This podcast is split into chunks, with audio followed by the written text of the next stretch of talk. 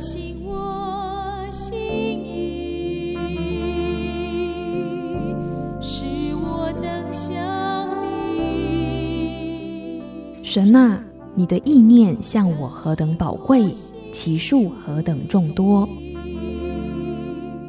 神啊，求你鉴察我，知道我的心思，试炼我，知道我的意念。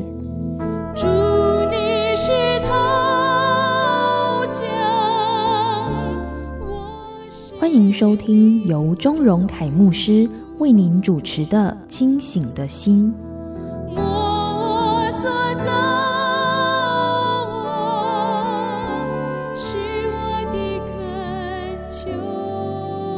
欢迎来到约书亚记的灵修，这里是清醒的心灵修节目，我是钟荣凯牧师。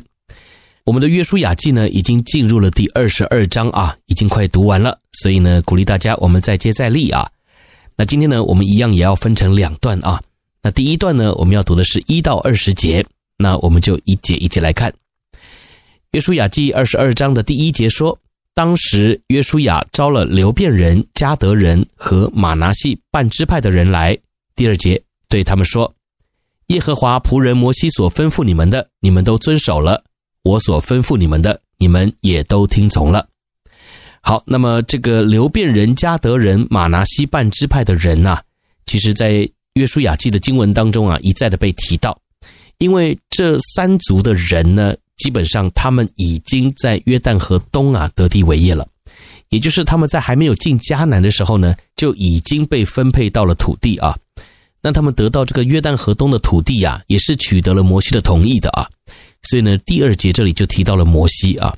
那当初摩西呢，特别也是嘱咐他们啊，说你们虽然分配到了地业啊，可是呢，你们还是有义务要跟着以色列民的大部队啊，就是其余的支派一起过约旦河，一起攻打耶利哥城，一起呢进迦南。来得地为业，那我所吩咐你们的啊，也就是约书亚所吩咐你们的呢，你们也听从了。也就是约书亚进迦南之后啊，领兵打仗得地为业，那他们呢也真的是这样配合啊。来第三节，你们这许多日子总没有撇离你们的弟兄，直到今日，并守了耶和华你们神所吩咐你们当守的啊。那这里呢，也就是讲到前面呢，他们也是信守诺言啊。真的是拼了命的啊，跟大家一起打仗啊，一起来攻城略地啊。来第四节，如今耶和华你们神照着他所应许的，使你们弟兄得享平安。现在可以转回你们的帐篷，到耶和华的仆人摩西在约旦河东所赐给你们为业之地。第五节，只要切切的谨慎遵行耶和华仆人摩西所吩咐你们的诫命律法。爱耶和华你们的神，行他一切的道，守他的诫命，专靠他，尽心尽性侍奉他。第六节，于是约书亚为他们祝福，打发他们去，他们就回自己的帐篷去了。好，那么这经文呢，也就是讲到说他们已经功成身退了，那他们可以好好的回去得享平安了，回到他们的地业里啊。但是呢，约书亚在这里啊，还是提醒他们啊。一定要谨守遵行神的诫命，还有律法。当初呢，他们在旷野，神颁布了他们十诫，神呢也用了很多血淋淋的教训啊，来提醒他们，这位耶和华神呢是忌邪的，所以如果不听从上帝的旨意啊，那神呢也会在他们中间施行公义的审判啊。所以呢，约书亚在这里啊，也算是一个临别赠言啊。当然不是真正的分别了哈，但是呢，他们要回家了啊。那这个记载呢，也让我们看到啊，这个战役啊是暂时的告了一段落了啊。所以第六节呢就讲到说，于是约书亚为他们祝福啊，打发他们去，他们就回自己的帐篷了。来第七节，马拿西呢半支派，摩西早已在巴山分给他们地业。这半支派，约书亚在约旦河西，在他们弟兄中分给他们地业。约书亚打发他们回帐篷的时候，为他们祝福。好，那这里呢讲到啊，马拿西半支派呢，在巴山地有地业啊，但是呢，进入了迦南地之后呢，也有地业啊。那其实呢，他们在支派当中啊，还是有一些更小的分支的啊。所以呢，不管你是要回到河东的，还是回到河西的啊，那总之呢，现在这个战事啊大致底定啊，大家可以回家了啊。那他们的习惯呢，就是在离开的时候呢，有领袖啊来为他们祝福啊。好，第八节对他们说：“你们带许多财物、许多牲畜和金银铜铁，并许多衣服回你们的帐篷去，要将你们从仇敌夺来的物与你们众弟兄同分。”好，那这也是上战场的，还有在后面啊看守兵器的啊，也都一同得奖赏的概念啊。所以呢，这也是我们在教会里面常常讲的啊。不管你是在前方打仗的，实际上面对征战的，在服侍的，还是在后方守望的、带导的，其实都很重要啊。我们在主里的一家人呢，每一个人呢都有他的职分啊，都有他的责任。那你没有在前方打仗，你没有实际上在参与这个侍奉。不代表这件事情不干你的事儿，而是你也有义务跟责任要为这个事工来祷告跟守望。所以，我们讲到宣教事工啊，有时候呢，我们虽然真的没有办法参与啊，或者是就买张机票到那个地方啊去宣教个一年两年啊，甚至有时候一个月两个月我们也去不了。但是你的祷告可以去啊啊，你实际上为这个施工奉献啊，这是一个行动。你的代祷也是一个实际的行动啊。所以我想啊，这个经文当中提到说，要把这些从仇敌夺来的东西啊，与弟兄们同分，也是这样的一个道理啊。好，第九节，于是流便人、迦得人、玛拿西半支派的人，从迦南地的示罗起行，离开以色列人，回往他们得为业的基列地，就是照耶和华借摩西所吩咐的，得了为业之地。好，你看啊，这里呢，他们是从迦南地的示罗起行。那示罗呢？前面我们也提到啊，就是他们设立会幕敬拜神的地方啊，是以色列民进迦南之后的敬拜中心。好，那这个呢是很重要的地点啊。他们在那里呢，也就是彼此祝福啊，之后就各回各家了啊。第十节，流便人、迦得人和玛拿西半支派的人到了靠近约旦河的一带迦南地，就在约旦河那里筑了一座坛，那坛看着高大。十一节，以色列人听说流便人、迦得人、玛拿西半支派的人靠近约旦河边，在迦南地属以色列人的那边筑了一座坛。第十二节，全会众一听见，就聚集在示罗，要上去攻打他们。好，你看啊，这个经文到这里，诶，突然出现了一个戏剧性的转折啊！前面第九节还挺和平的啊，在示罗地起行。离开以色列人，在那里各回各家了啊，也领受到祝福了，回到他们的地业中啊。结果他们回去之后呢，就在他们所属的那个地方啊，筑了一座坛，而且那个是高大的坛啊。那以色列人一听到哦，他们筑坛了啊，就又聚集在示罗，然后呢要去攻打他们。那这个呢，我们就要稍微解释一下了啊。你说筑坛。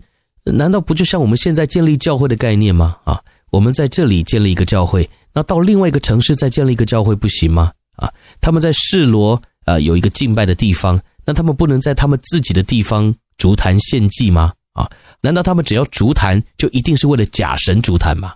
啊，好，那当然我们现在的概念呢是认为说，不管我们在哪里敬拜都可以啊，我们可以在家里敬拜，在教会敬拜，在这个城市敬拜，在那个山头上敬拜啊，因为。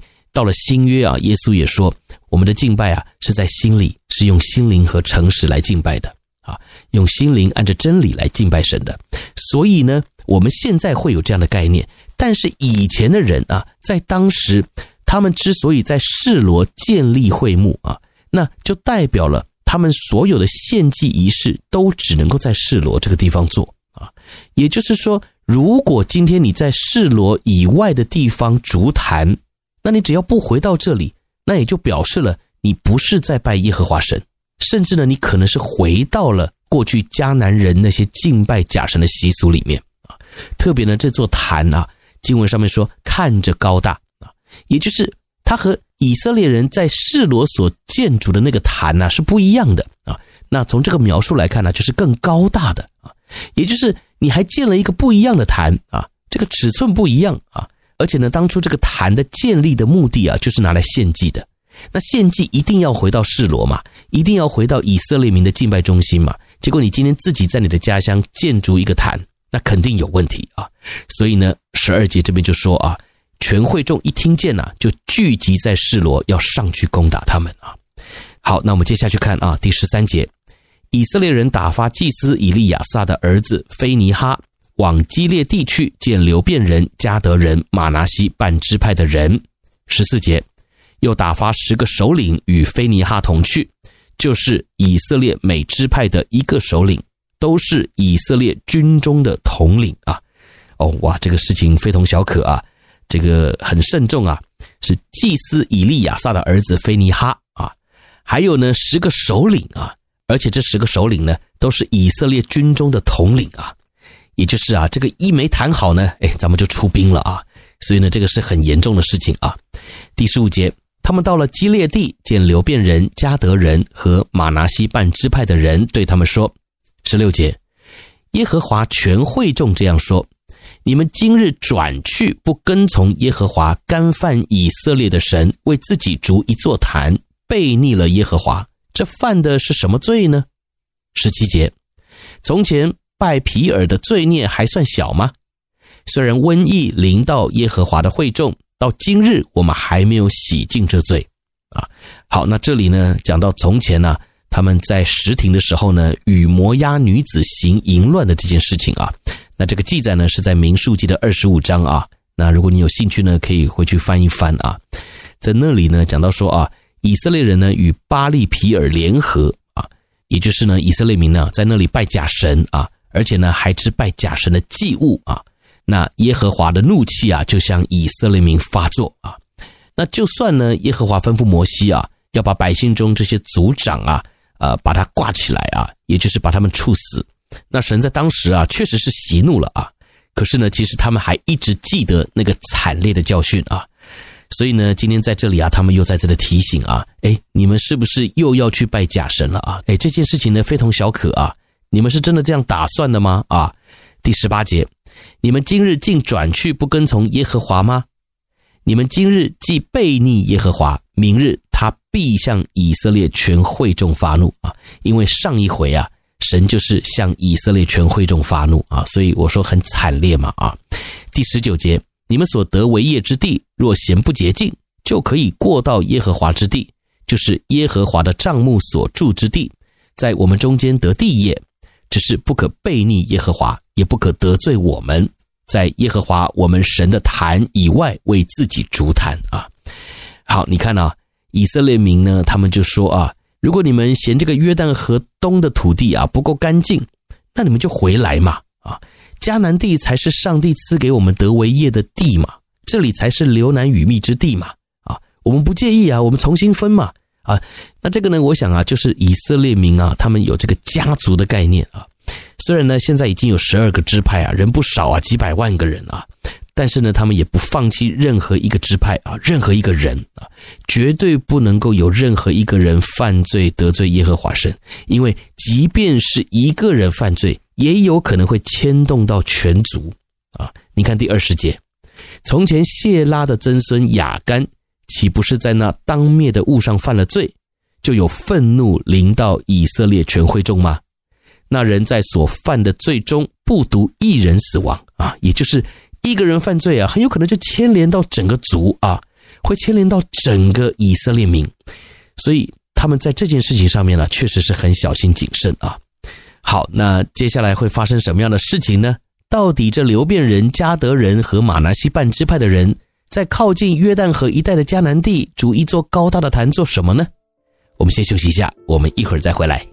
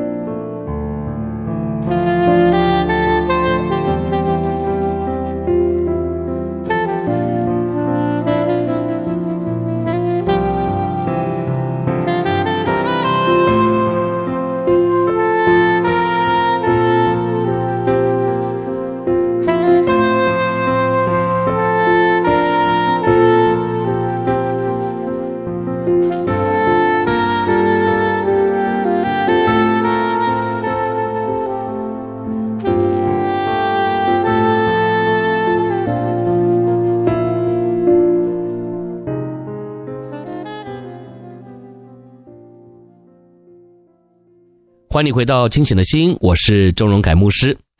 我们继续来看《约书亚记》第二十二章后半段的记载啊。那刚才我们读到的是一到二十节，讲到的呢是这个流便人、迦得人还有玛拿西半支派的人呐、他们在靠近约旦河一带的迦南地啊，筑了一座高大的祭坛啊。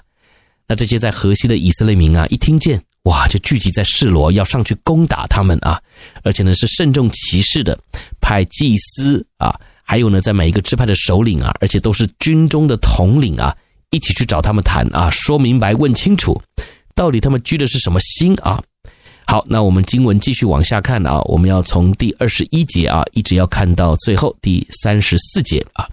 好，二十一节这边说。于是流便人、迦得人、马拿西半支派的人回答以色列军中的统领说：“二十二节，大能者神耶和华，大能者神耶和华，他是知道的。以色列人也必知道。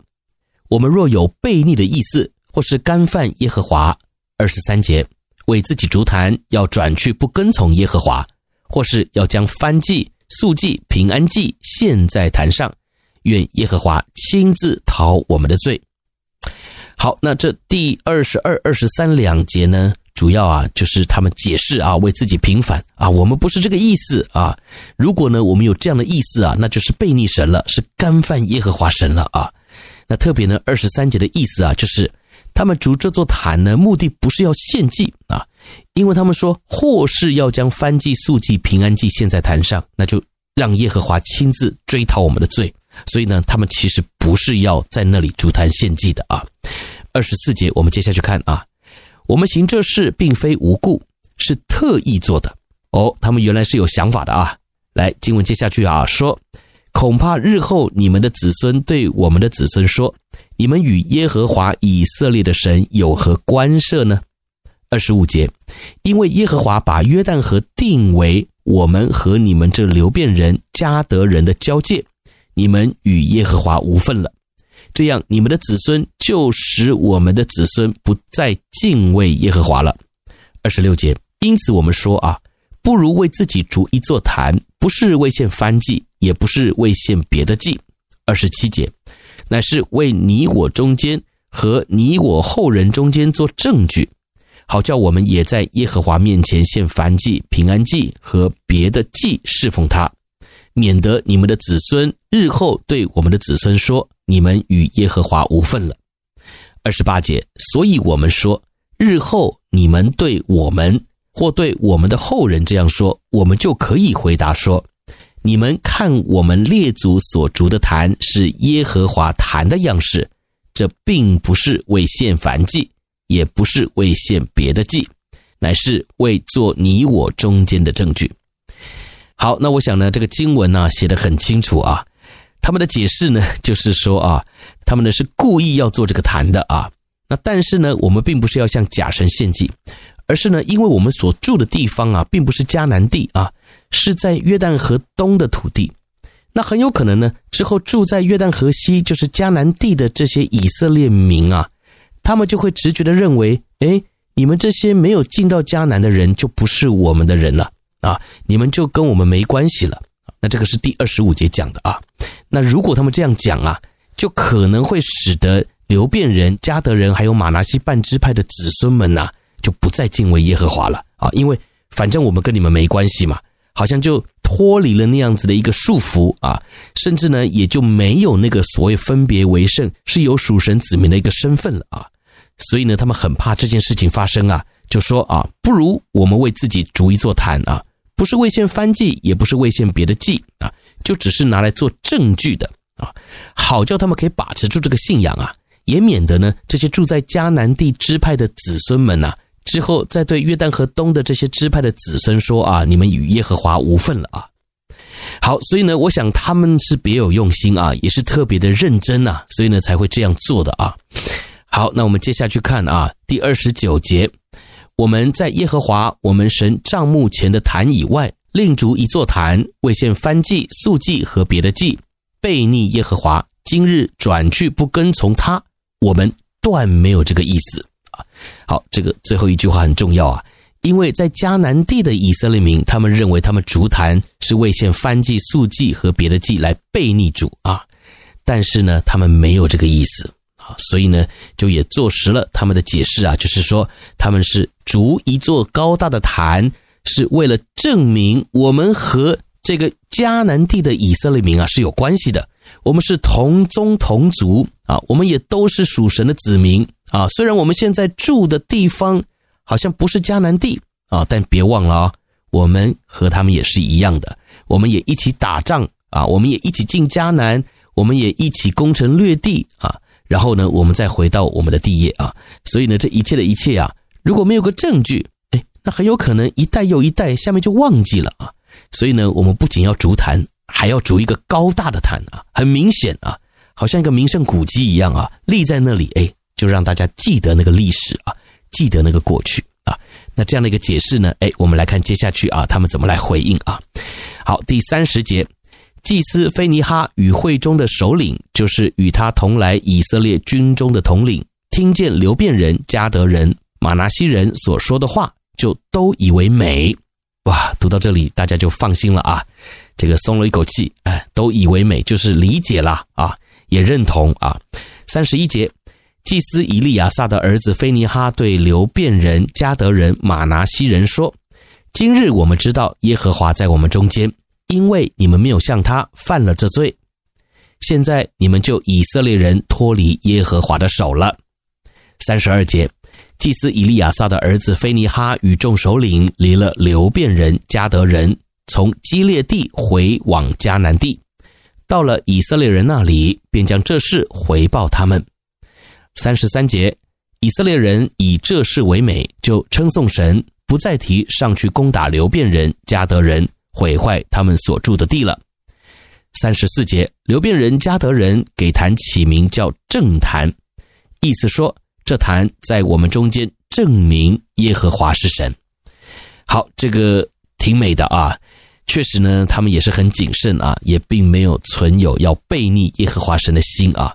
不过呢，今天我想在这最后一段的经文当中啊，我特别呢想要和大家分享的是三十一节当中的最后一句话啊。第三十一节最后一句话呢提到说：“现在你们就以色列人脱离耶和华的手了啊。”那这句话呢，我读的时候啊，会觉得，哎，好像哪里怪怪的啊，因为我们以往熟悉的句型呢，都是神。救我们脱离仇敌的手啊！但今天诶，这句话是说救以色列人脱离耶和华的手，哇，这个感觉好像很奇怪啊！神是救以色列人脱离仇敌手的啊，怎么今天变成是要救以色列人脱离耶和华的手啊？可见呢，我想这一句话就要成为我们基督徒的一个警惕啊！什么叫做救以色列人脱离耶和华的手？前面他们自己也讲到了。如果他们背逆神，转离耶和华神去敬拜假神，那他们的后果是很凄惨的。亚干一人犯罪，偷取了当灭之物啊，全营全族就要付上惨痛的代价。所以呢，今天他们不得不去注意啊。如果今天在以色列民中又出现这样的事情，哇，那不得了啊！所以我想啊，今天我们也要透过这句话来提醒自己啊。常常呢，我们在危难当中啊，都会呼求耶和华神啊，求神来拯救我，求神来帮助我。但是前提是什么？是我们是顺服耶和华神的。神不喜悦的，我们就不做；而神要我们做的，我们就一定要去遵守。但是如果我们反过来，神不喜悦的，我们去做；神要我们做的，我们却置之不理，我们不想做。哎，那今天这句话呢，可能就是对我们说的啊。我们要小心的，反而是耶和华的手啊，而不是仇敌的手，因为神是公义的，他是轻慢不得的啊。但是只要我们愿意顺服神啊，我们在上帝的面前始终愿意将自己分别为圣啊，归给神，那么基本上呢，神一样会救我们脱离仇敌的手，一样会把我们从患难当中啊拉拔起来啊，带我们进入平安的境界啊。所以呢，今天我们透过这段经文的分享呢，也让我们再次的看见啊，这些在约旦河东的人啊，他们其实呢是不想忘记神啊，而且呢，他们也不希望他们的子孙忘记神，所以呢，特别就做了一个这样的坛啊，来证明他们与神是有份的。他们呢，与迦南地的这些兄弟们呢，也都是一家人啊。那这其实呢就是一件美事了啊。好，那也盼望我们呢在生活当中啊，也可以运用一些巧思啊，来记得上帝的恩典啊，来坚固自己的信仰啊。那今天你又是用什么样的方式来让你自己记得上帝的恩典呢？愿圣灵今天也透过他自己的话语来提醒、帮助我们、光照我们。那这就是我们今天的约书亚记灵修。愿神亲自赐福他自己的话语。